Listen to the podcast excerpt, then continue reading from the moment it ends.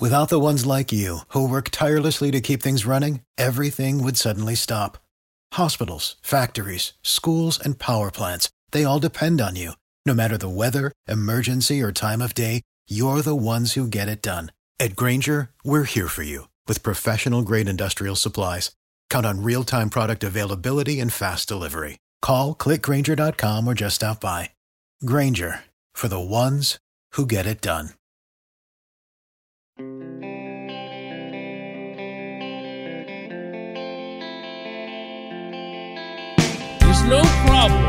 Related to Ron Hextall's salary cap that anyone can't mythically solve by eliminating Jason Zucker's contract. Unfortunately for Hextall, that really can't be done. Good morning to you. Good Friday morning. I'm Dejan Kovacevic of DK Pittsburgh Sports. This is Daily Shot of Penguins. It comes your way bright and early every weekday if you're into football and or baseball. I also offer daily shots of Steelers and Pirates that I hope you'll check out. Zucker's not the only one, of course, but he's just the glaring example. Anytime you see or hear or read anyone breaking down how they would solve all the headaches that Hextall has to deal with this summer, it generally begins with trade Zucker.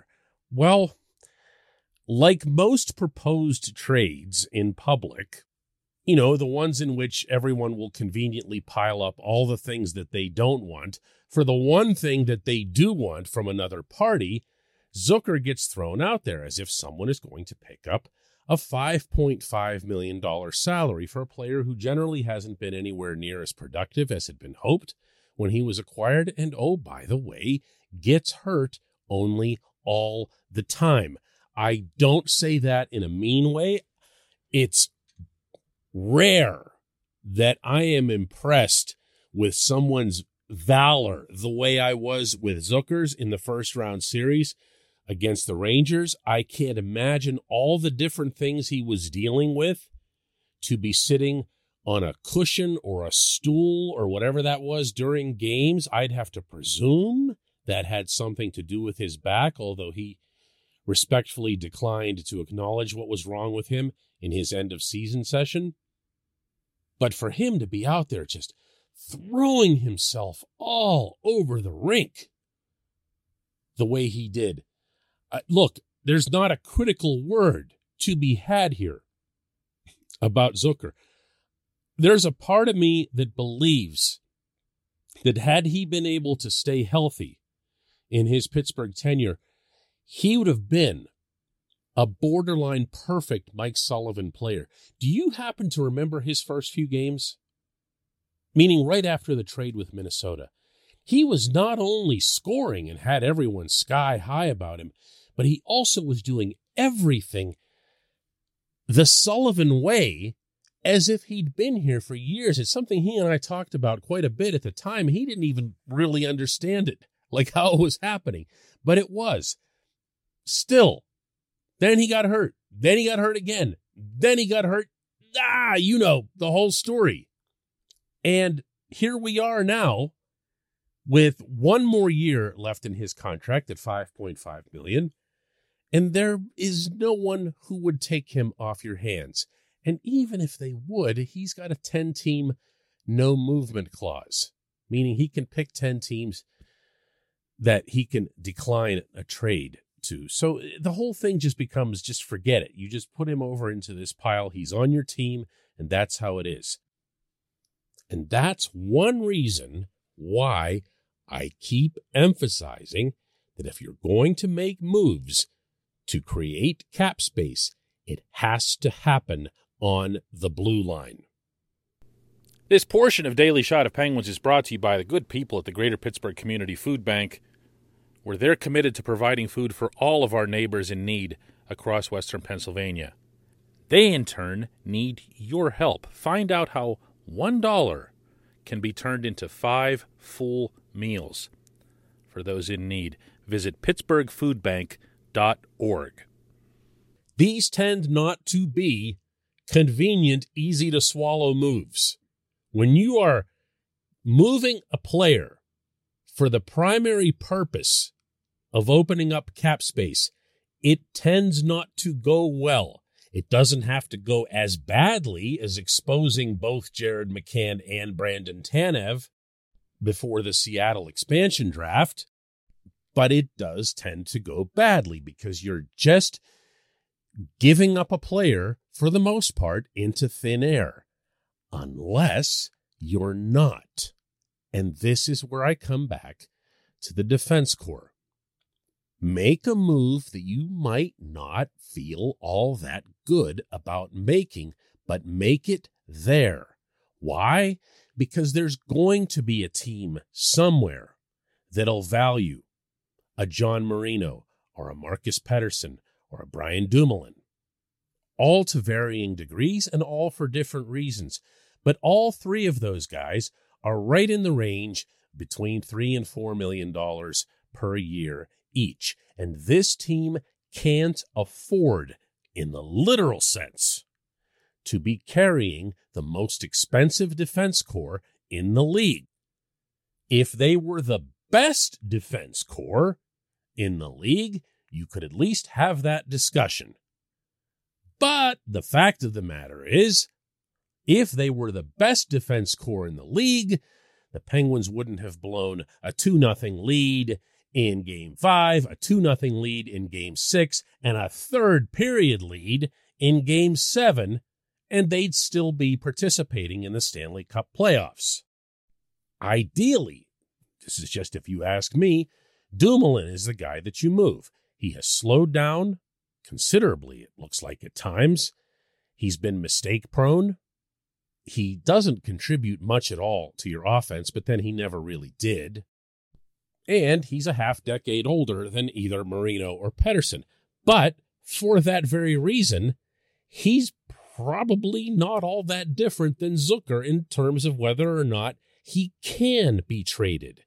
Maybe there's a team somewhere that's in contention uh, that thinks, all right, well, they said a lot of the same stuff about Ryan McDonagh, and then he went down to Tampa and you know really showed well for the Bolts as part of their championship teams. We can do the same thing with this guy since he's won a couple of cups himself. Maybe, maybe He certainly got a better chance of being tradable than Zucker. But you won't get anything back. You'll just get the cap space. And that brings me back again to Marino and or Pettersson. If you move either of these guys, you've got an able replacement in P.O. Joseph, or if we're talking about the right side, a more prominent role for Mark Friedman. But also, because of these players' youth, you have a chance to make a real life hockey trade within whatever exchange you happen to execute. Even if that's just a draft pick, a significant draft pick here or there you'll take it. We're not in 2018 or 2019 anymore. The drafts need to start actually occurring with the Penguins' participation throughout. Okay. And that does mean not just holding on to your picks, but adding to your picks. So if you can move one or both of those guys, and I don't say this with any malice whatsoever, trades are not punitive. Trades are made because they need to be made. If you can move one or both of those guys and bring back real assets and real cap space, you can do things. You can do things now and into the future. When we come back, there's more questions.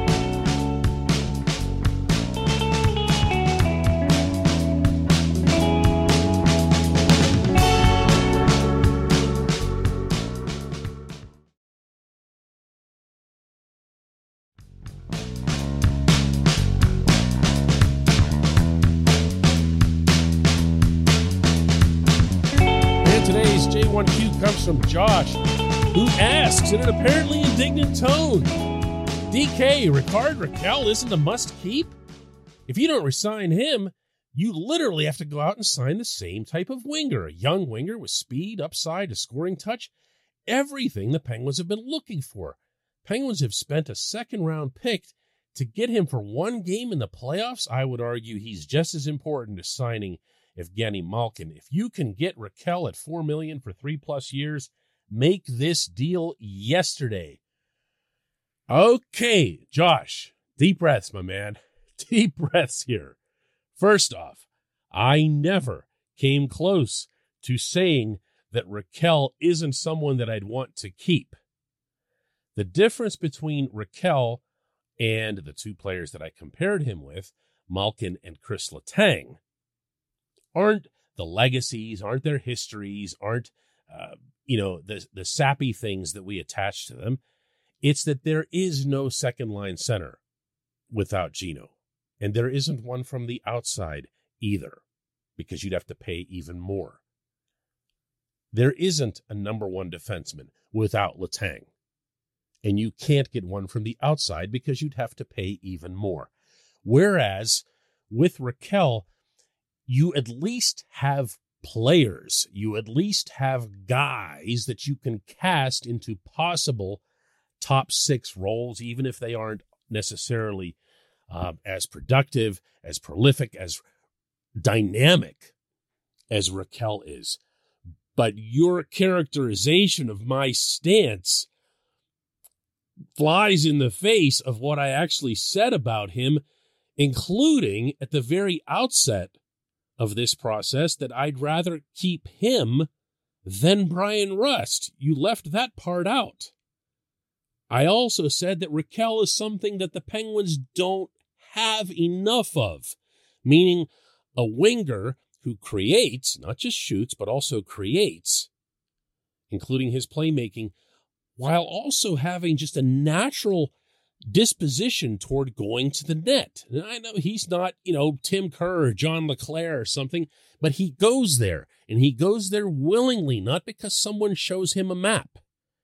This is a good, good hockey player. I don't know that I'd go for your characterization of his being young. I mean, he's going to be 30, but that's young enough that I'd look at the type of contract that you described myself. My actual stance on this from the beginning, and it is unchanged, is that the Penguins should prioritize signing all four of these players. And that the way that they should do that is by doing exactly what I just described yet again in the opening segment just now if there isn't cap space to keep all of these players, then create the cap space by moving one or more of those defensemen. Yes, I would like to keep Rakell. Of course, I would like to keep Rakell. I also would like to see, and this is another repeat from the opening segment in a way, the team not waste its assets. And by that, I'm referring, as you are, to the second round pick that was sent to Anaheim, but also Calle Clang, the goaltending prospect that was sent to Anaheim.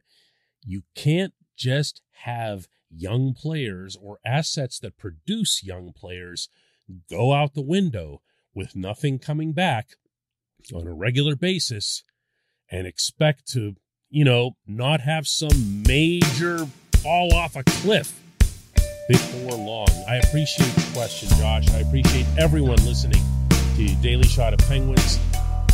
Today, all week long, all year long, we'll be back with another one Monday.